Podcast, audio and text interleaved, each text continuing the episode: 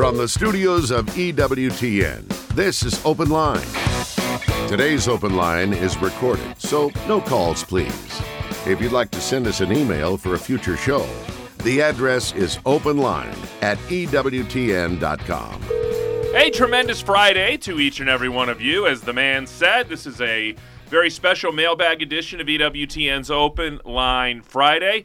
Uh, the overwhelming majority of the staff here at EWTN, one of the great pleasures of working here is the opportunity for uh, a retreat at the beginning of both the Lenten and Advent seasons.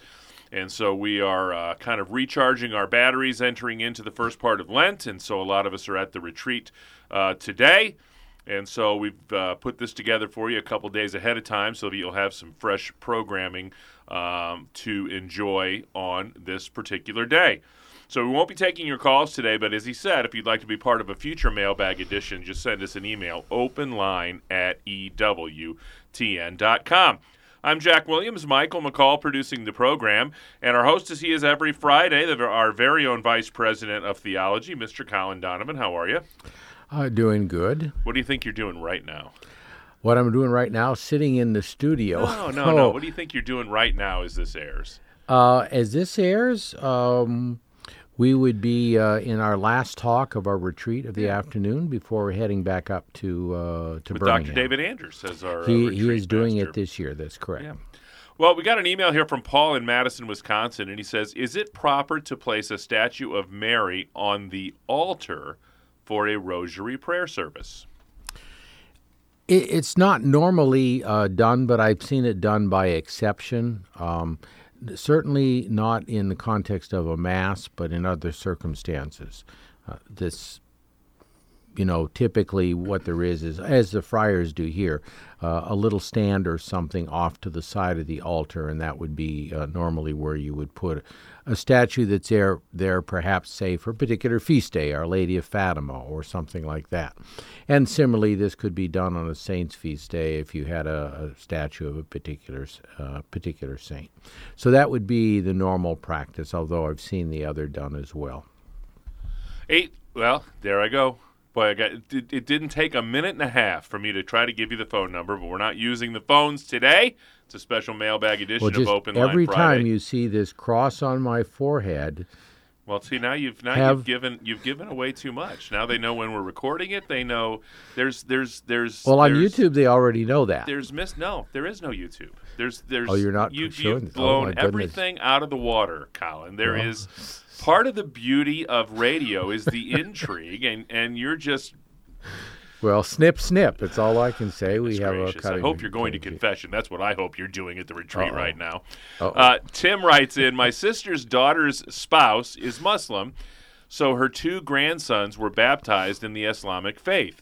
Is it a sin or even a valid baptism if we were to secretly arrange a Catholic baptism for the two boys, ages four and one? Will the boys go to hell or purgatory with this baptism in Muslim faith on their soul? Well, as far as I know, there is maybe there is such thing as a Islamic baptism. Remember, the the Jewish people for converts had a a form of baptismal ceremony uh, uh, that had to be uh, gone through. Uh, this is something similar to what John the Baptist was doing in calling people to repentance and baptizing them, a baptism of conversion. So there may be something that may be historically a Middle Eastern, uh, ancient Middle Eastern uh, practice. In any case, there is not baptism in the Christian sense because salvation is in Christ. And although they consider Jesus a great prophet, they do not consider him the Savior who reconciles them with God the Father because they consider the identity idea of a trinity as an abomination. So uh, they don't have any of the theology that would even suggest on their from their side of the question uh, that it would accomplish what we believe Christian baptism. But no, as far as what you may do, it is nothing. God has, in His providence, placed them in the care of those parents.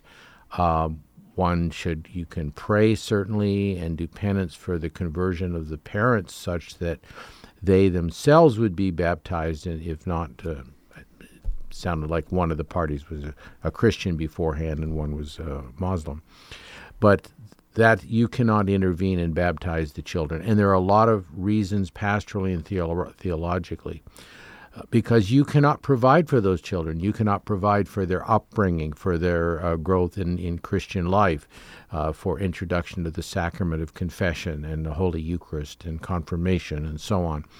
So, not being able to do that, you should not be, uh, you know, just willy nilly baptizing them or anybody uh, in uh, in into the faith uh, without the permission of those who have responsibility before God for them. In this case, the parents. Uh, again, a special mailbag edition of Open Line Friday, so we're not taking your phone calls today. Ryan writes in How can I argue well for the authority of the Catholic Church to a person who finds sacred tradition to be unbelievable and circular reasoning? Well, first of all, by explaining to them that they, if they are a Christian, they are part of a tradition, because a tradition is simply the things handed on. Every Christian denomination, unless it lasts one generation, and is founded by one pastor and dies with that pastor has a tradition because subsequent generations will receive things from the previous generations, receive an understanding of how Scripture is interpreted, receiving certain practices and how they are conducted. And so you can't say you the idea of a tradition uh, is, uh, is circular logic. Uh, certainly, St. Paul didn't when he said that he expected those to follow what he had taught them in person or by, by writing them and the things that he had handed on. And there we have the, at least in Latin, you would have the traditio, the, the things handed on uh, being represented. Now, here's what distinguishes, say, Catholic tradition from Lutheran tradition or Episcopal tradition or others and that is the Catholic tradition is 2,000 years old. What becomes sacred tradition, and that is what becomes interpretive of sacred scripture, is very narrowly defined to those things which can be found roots in the teaching of the apostles. And that is uh, the, the testament to that is the fact that they have uh, they are taught always and everywhere in the first century in some form, even if only in seed. In other words, the teachings of Our Lady are not inventions of subsequent centuries, but something that in the early church were already found among the teachers of the first century, the second, the third, the fourth. By a contemplation of those teachings, the church has deepened it and has contributed to a deeper understanding of that sacred tradition. Another name for which you can call it is an apostolic tradition. If it's not an apostolic tradition with its roots in the teaching of the apostles and the practices they taught, then it's not a um, it's not a, a, sacred tradition. It's an ecclesiastical tradition. And the church can have practices which she changes as the celebration of the Mass, the, the manner of it, the rites and ceremonies were changed uh, at the Second Vatican Council. As the different rites of the church in different parts of the world, world the Melkites, the Maronites, the Byzantines, the Romans all have their own liturgical rites which are the same faith, the same sacrament, but expressed in a different way according to the tradition of that particular church. So those are not apostolic traditions, although the essential elements of the liturgy and the sacraments are go, go back to the apostles. And you wonder how we can make such a claim, perhaps, and why it's not circular logic. It would be this, and that is there is no time in the church, for example, that baptism of infants has not been practiced. It's alluded to in the in the Acts of the Apostles when whole households were baptized, but it was never explicitly stated. But the inference is there. But the fact that there has never been any question that the baptism of infants was appropriate as the circumcision of boys in Israel was to bring them into the people of God. Baptism does the same thing for the redeemed people of God. So there is something which is an apostolic tradition which is not explicitly mentioned in sacred scripture. So there are many things like that which the universal practice and ancient practice of the church demonstrate that it derives from the apostles and was not invented at a particular place in time, and therefore it constitutes a tradition handed on from the apostles. Other things may be ecclesiastical traditions, which the church has has created to serve a purpose, uh, and that re- are remain uh, to our day, even after you know a millennium or a millennium and a half or so. Other things may be pious traditions that are, are created to express the faith of a particular people uh, in a particular culture. All of those things are important, but the tradition that counts is the sacred tradition that can be traced to the apostles. And there is no circular logic there. There is a seeking of the truth as expressed from the beginning in the church and everywhere in the church, then and since. Again, a very special mailbag edition of EWTN's Open Line Friday with Colin Donovan.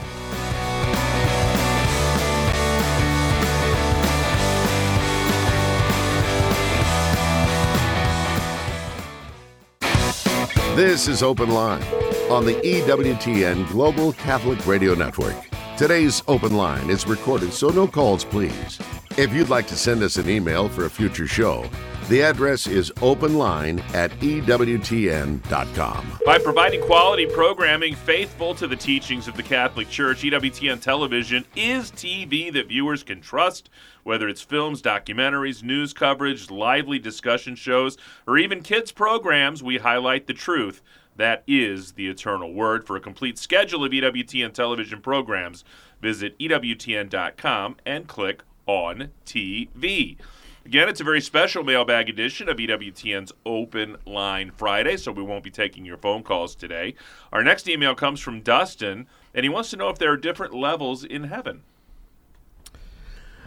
Well, there is in this sense. Our heaven that we receive will be in proportion to the charity that we exp- that we die with. In other words, our union with God. That's what charity is. That which unites our will to His. And so there are obviously personal grades everybody who has ever lived has you know, dies in a different degree of this. And so it's that communio, that communion with God in love, which is sort of the vessel, if you will, if you compare, you know, a, thim- a thimble's worth of eternal joy with an ocean's worth of eternal joy, or something like that. There are whoever possesses that beatitude is completely filled, filled and satisfied by it. But each profess or receives that d- degree and depth of beatitude based on their union with God when they die. In other words, uh, that degree of charity in which we die. So, in that sense, there are levels, but there is no segregation, if you will, of those levels you know, whether it's our Lord or our Lady or the angels, any of the saints, or anyone, uh, anyone who among the just who is with God for eternity, uh, there is no distinction of persons in any other sense than their degree of charity. And of course, supreme among those is Our Lady, whose uh, whose holiness exceeds all others, and some have said even uh, all others put together. As the one most deserving by, by virtue of her her yes to the archangel and her participation in the incarnation and the redemption uh, at every one of its stages. 833 288 EWTN is our toll free number. 833 288 3986. If you would like to be part of a future mailbag program, simply call that number after well, I need to th- rethink this now. After the launch of Beacon of Truth with Deacon Harold Burke Sivers, we have now pushed that back to after 5 p.m. Eastern Time, uh, Monday through Friday, or on the weekends. Call that number, and you can leave your question for one of our open line hosts. Uh, Cody writes in If God is all merciful and forgiving and loving, why does he send anyone to hell? Why doesn't he just put them to sleep? That's that's a good one. Uh, it's sort of like uh, divine capital punishment, I suppose you might say, in a or way. divine euthanasia. or divine euthanasia. You know, this is the theory of at least one non-Catholic uh, Christian group that everybody just is sort of, yeah, that's the end of it. You know, and only the 144,000 uh, actually enjoy heaven. Um, no, it's because what is good in every creature that God made is the being that God gave that creature. And even the angels, although they are in hell, possess that being. And God can never destroy it. Sadly, in a way, it would be it would have been sort of an experiment if God had to uh, wait wait for uh, existence to work out in each individual before de- determining whether they would be worthy of heaven or hell. He already knows that when he created every one of us and he knows it because but he also knows he's given us freedom. And so he make, allows us to make that determination. It's quite typical now in, in among theologians and others who speak casually or otherwise about uh, about this is that we send ourselves to hell in a very real sense by the choices we ba- make by the choice we make not to spend eternity with God if we've not spent any time on earth seeking God, we're unlikely to want to spend any time with Him for the rest of eternity either. Uh, and that sadly would be the moral state of many people who die and go to hell is you know they didn't give a darn about what the, in life about god or his commandments or their neighbor or anybody else and so they're unsurprisingly not going to be living in community with all the people who did so it's the fruit of our own efforts. And even to the extent that we cooperate with grace, God gives us the merits of that cooperation so that we go to heaven in that sense on our own on, by our merits, but not without his grace. And in the other sense, we go to hell on our own merits, but absent his grace because we just would have none of it. Uh, once again, it's a special mailbag edition of Open Line Friday, so we're not taking your phone calls today. We're emptying out the mailbag. Anderson writes in Is it a doctrine of the church that Mary is co redemptrix? Do you think it should be? Uh, the answer is no and yes. it is a teaching of the church, however, and uh, quite well established uh, in different ways by uh, by common usage, such as in the liturgy. Uh, we had a, a, a good talk uh, at the uh, at the Mariological Society of Ameri- America, in which it was shown from the Marian Missal, which has uh, masses dedicated to Our Lady, many of them which have prayers of, of quite ancient origin. in which, if the words are not used, and they were not, nonetheless, the doctrine that Mary's cooperation with Christ was so full and complete uh, that it participated in that respect uh, in all in all ways in the uh, in the redemption. And so, in that sense, we could say she was a the greatest cooperator. She was the co-pilot of the incarnation and the redemption and in that sense that she enjoys the merit of that cooperation. Uh, I think a simple way to think of that humanly, I mean, we talked about pilot and co pilot, that's an analogy that's often used. But let's say that if two people were to do some work uh, together, but one was the principal person and even the most significant one, upon whose fame and merits the success of the enterprise depended they would nonetheless probably share the credit with the one who accompanied them. Great men will often share that with their spouses, or great women with theirs, uh, their husbands.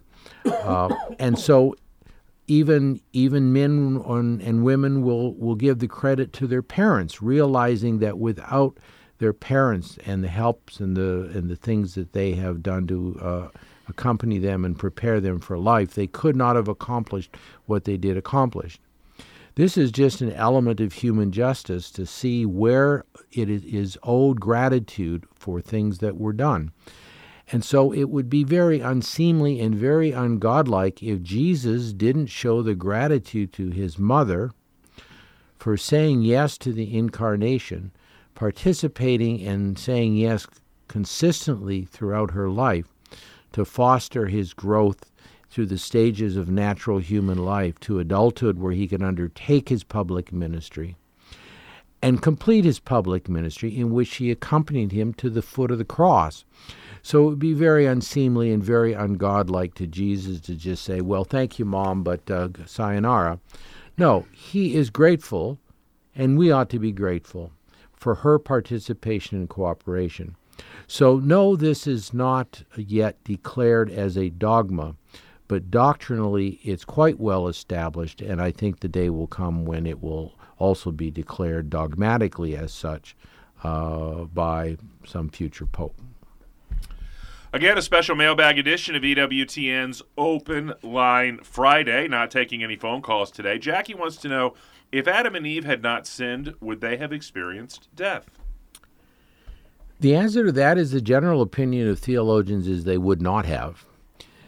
That they would have had a probation, as the devils did, a rather brief one, uh, actually, because uh, their first act was a bad act, those that, that uh, did not stand with God. And so they would have had that period of probation, and at the end of which they would have passed to eternal life.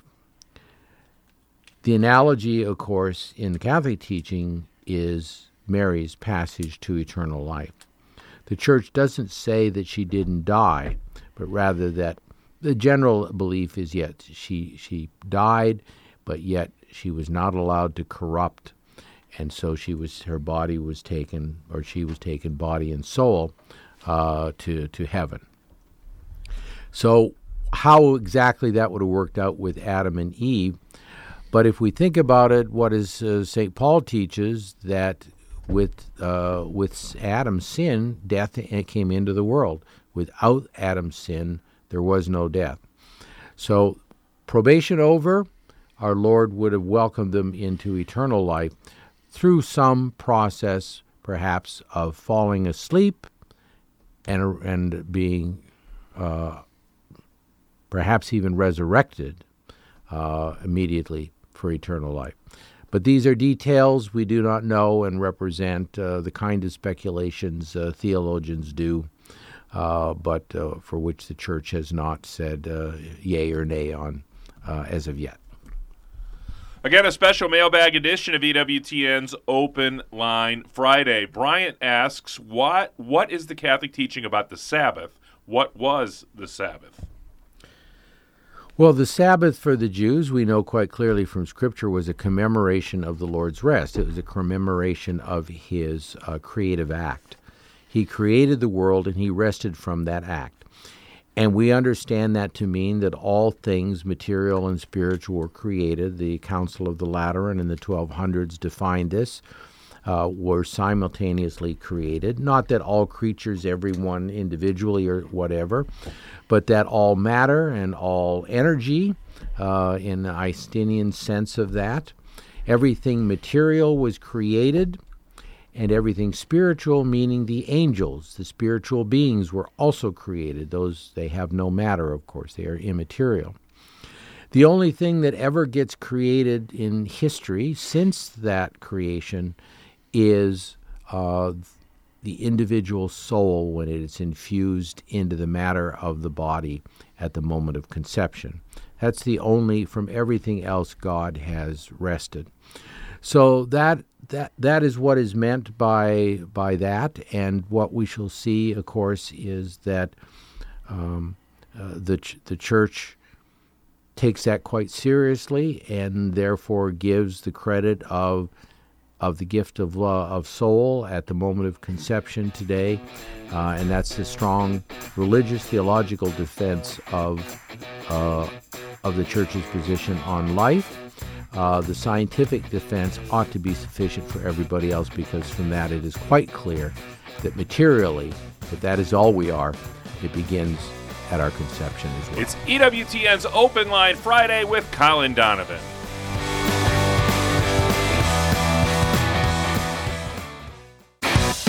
This is Open Line on the EWTN Global Catholic Radio Network. Today's Open Line is recorded, so no calls, please.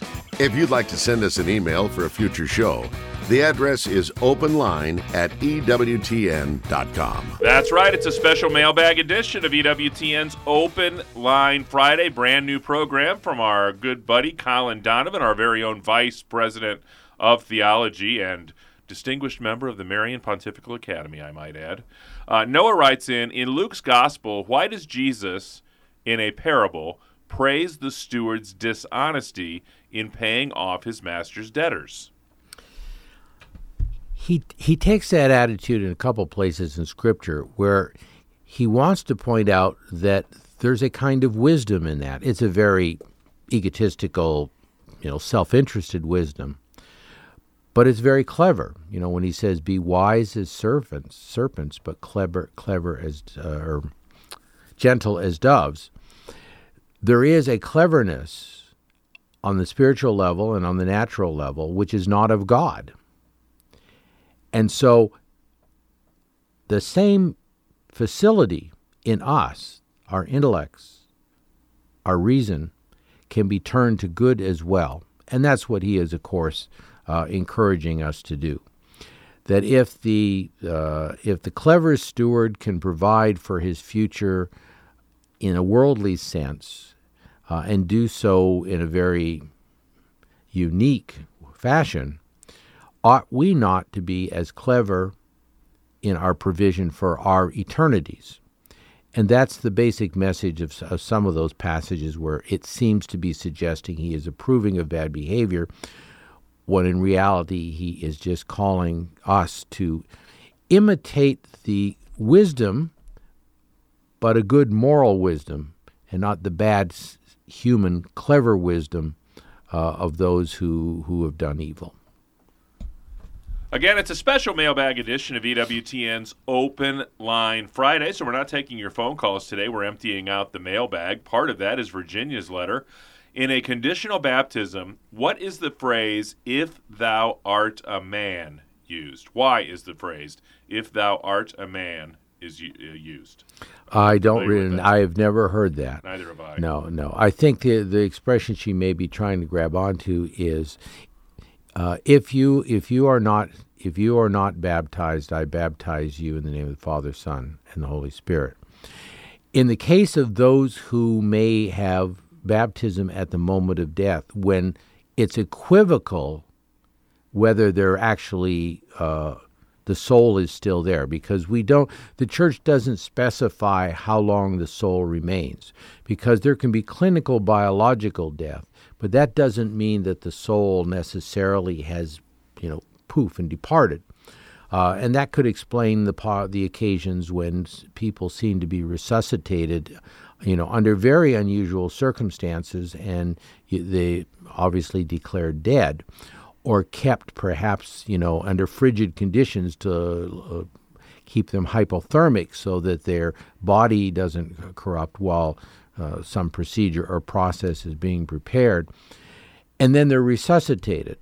So the church doesn't make that claim uh, that there is instance, inst, um, an instantaneous departure of the soul. So, what happens is sometimes if the priest arrives, the person seems to have died, they're still warm, they can be anointed. Perhaps they'd requested baptism, he didn't get their time when they were alert or even clinically alive. If it seems reasonable to him that the soul would still be there, and warmth is often taken as the primary evidence of this, then what he would say, you know, if you are present, I baptize you in the name of the Father, Son, and the Holy Spirit, or words or like that. Uh, I've never heard this expression, if you are a man. Um, perhaps some other Christian body uses that, but I've not heard that.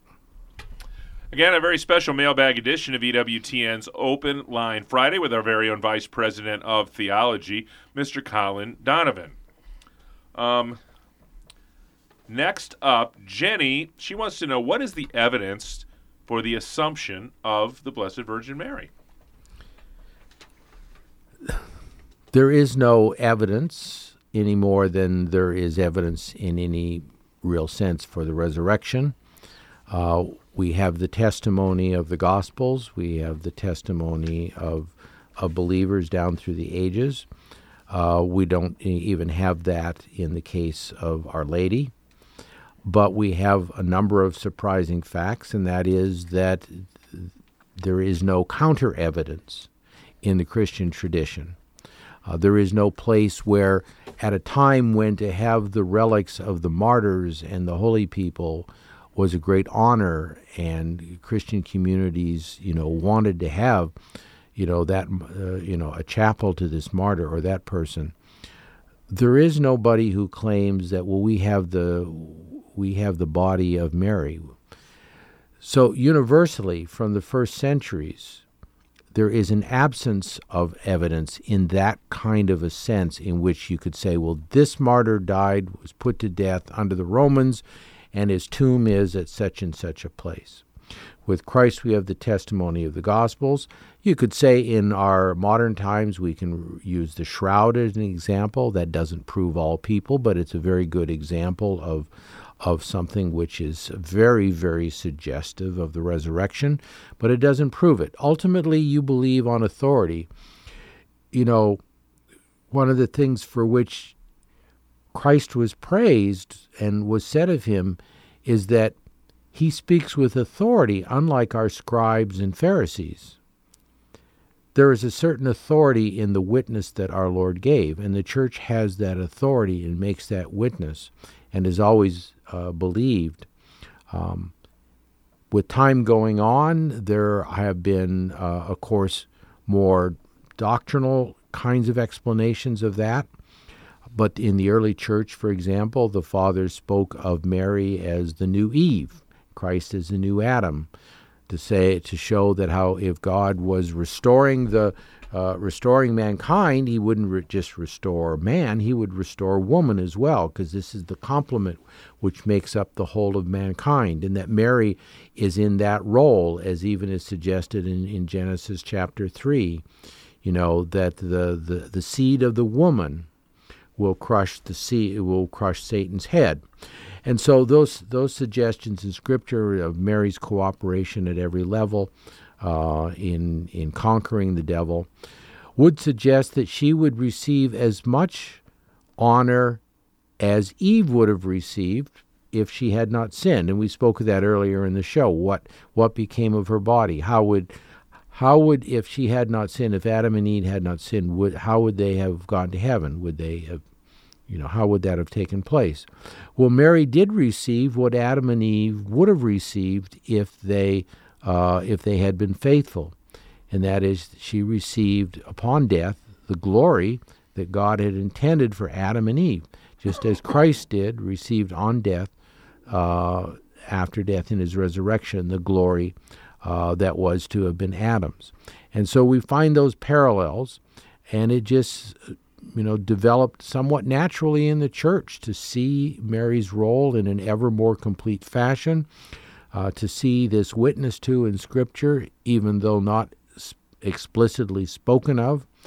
Um, but in the terms of evidence, I think you'd have to go largely with the fact nobody claims her body. The places that claim her tomb do so on the basis of her having been assumed have after having been buried, as our Lord was, and ascended and uh, rose and then ascended on his own, but in her case, taken body and soul to heaven. And so that's a negative, a negative evidence, but I think it's the witness of the church, the authority of the church, which speaks not as the scribes and Pharisees, but speaks in, out of its testimony for the completeness and fullness of God's plan worked out for man and woman through Christ and Our Lady. Again, it's a very special mailbag edition of EWTN's Open Line Friday. Um, Rich writes in, What are your thoughts on when Jesus would have become aware that he is the Son of God the Father? Of an instant after Mary said yes mm-hmm. to the angel because humanly speaking, he existed. He didn't have a brain, he didn't have a nervous system, he had an intellect and a will. as we all do at our conceptions, because body and soul is the constituency of man. And so he had those. And so his soul was instantly illumined with the knowledge of who he was. It would be unthinkable that that he who is God doesn't know that he is now also a human conceptus in his mother and an embryo and an infant in the womb, fetus, and then a child born. Now, he, he followed the normal stages of life in expressing those in exterior way through the use of the fac- material faculties that human beings have. But intellectually, from the very beginning, he knew who he was and he knew what his mission was. And the general conclusion of the great doctors of the church and theologians is that those gifts which we can attribute to any of the saints or Our Lady, uh, in terms of mystical knowledge and so on, Christ had in fullness and completeness from the moment of his inter- uh, of his incarnation. So he had no way of expressing them, but he had that fullness which uh, we acquire over over the course of life. And if we seek God in prayer, we will we will acquire even more by the gifts that He would give us in prayer. Christ had everything uh, in that instant of His uh, incarnation. Again, a very special mailbag edition of EWTN's Open Line Friday. Not taking your phone calls today, but if you'd like to be part of a future uh, mailbag edition, feel free to send us an email openline at EWTN.com. Tyler says a priest recently told me that there was no ark or flood and that it was all a story. Is that true? Well, it's certainly a story. I think a lot of uh, water over the dam, so to speak, has occurred to try to, you know, find the ark and to uh, to dem- to you know demonstrate that. Um, non-Catholic Christians uh, have a great interest in that, uh, archaeologically and otherwise. I think we we can make all kinds of assumptions that uh, what that means but historically identifying which event that it refers to, that's the more difficult part. I think the scripture is telling us a truth about uh, God and his uh, the the punishment of mankind for its sinfulness, but it's not quite clear how that worked out in history. It's clearly not six thousand years ago. Um, a great great deal of effort has been made to demonstrate that a, a lot of the features on the surface of the Earth have been uh, created within that six thousand years, as if you know uh, that's how long the Earth has been in existence. I think the truth that God in puts into creation is every bit as true as the truth that is dis- uh, revealed in Revelation. The difficulty comes to reconciling the two. And there is no doubt a way to reconcile historically what the what the facts and what the the uh, the teaching uh, uh, of Noah's Ark was with with history. We just may not know what the how to, how that's done yet. But I think claiming that we know, as some do, I think is uh, is a difficult thing to do because it's it's disproven by the facts of of uh, science and archaeology and so on as it's discovered. The church is more inclined to wait on those things as areas where truth can be known, uh, at least of historical senses, and to wait and to see, and then to try to do the reconciliation rather than to jump to the meaning of history and so on uh, directly from the forms in which they are taken, given to us in the sacred scripture. Again, a special mailbag edition of Open Line Friday with our very own Vice President of Theology, Colin Donovan. Be sure to keep it here um, right after our program on many of these EWTN radio stations. Um, you'll hear Beacon of Truth with Deacon Harold Burke-Sivers, find out exactly why he is known as the dynamic deacon. Today he talks about the Christian checkbox. Uh, what are the things that we should be checking off, and are you checking them off just to check them off? Uh, Deacon Harold's got an opinion on that and about everything else, uh, and you will hear it in a very dynamic fashion on Beacon of Truth right here at 4 p.m. Eastern Time on EWTN Radio. Jeffrey wants to know what is the unpardonable sin mentioned in Scripture and why is it unpardonable? Well, the unpardonable, sin is final impenitence. And it's unpardonable because if it's impenitence and it's the final act of impenitence, how are you going to get pardoned? You have to have a disposition to be pardoned. You have to be a disposition to say to God, I've offended you. Heal me of my offense. Pardon me of my sin. So that that is what it is. And it's a sin against the Holy Spirit because what is the Holy Spirit but the means by which through history Christ works to extend his ministry during his life on earth, his ministry of redemption, to do it through the church, to do it through the sacraments. And so the person who at their end of life, uh, usually with one of two dispositions, and these are sins against the virtue of hope primarily. One of the dispositions would be presumption. Well, I don't know if there's a God or there isn't a God, but I just know that I'm just a great person, and if I've offended him, I can't possibly not be forgiven and not admitted to whatever, you know, whatever eternal happiness he has prepared. The idea that I don't have anything to to for to ask forgiveness for. That maybe I'm just so good I couldn't possibly be pardoned or be, possibly need pardoning. Simply taken as myself. God should want me, and if not, then I don't want God. At the other end of the scale is despair, which is another egotistical act as well because it says, My sins are so great I can't be forgiven.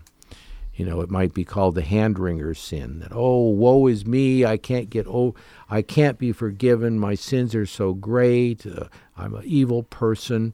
There's a lack of confidence, a lack of hope there, um, a lack of faith in God. And ultimately, that uh, elevates self up, the importance of self. Both of those op- elevate the importance of self. I'm so good that I can't possibly have ever done anything wrong that would keep me out of heaven, even though I know these Ten Commandments things. But what do those matter considering who I am?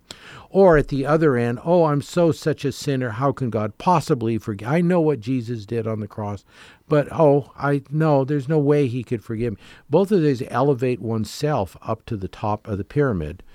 And uh, that's a long way to fall down. And that's where you, what happens? You fall down because you're not willing to admit, in all uh-huh. simplicity, that you are the creature dependent upon God, and He is God, but He loves you and He's prepared to accept you even in that moment, regardless of what you've done.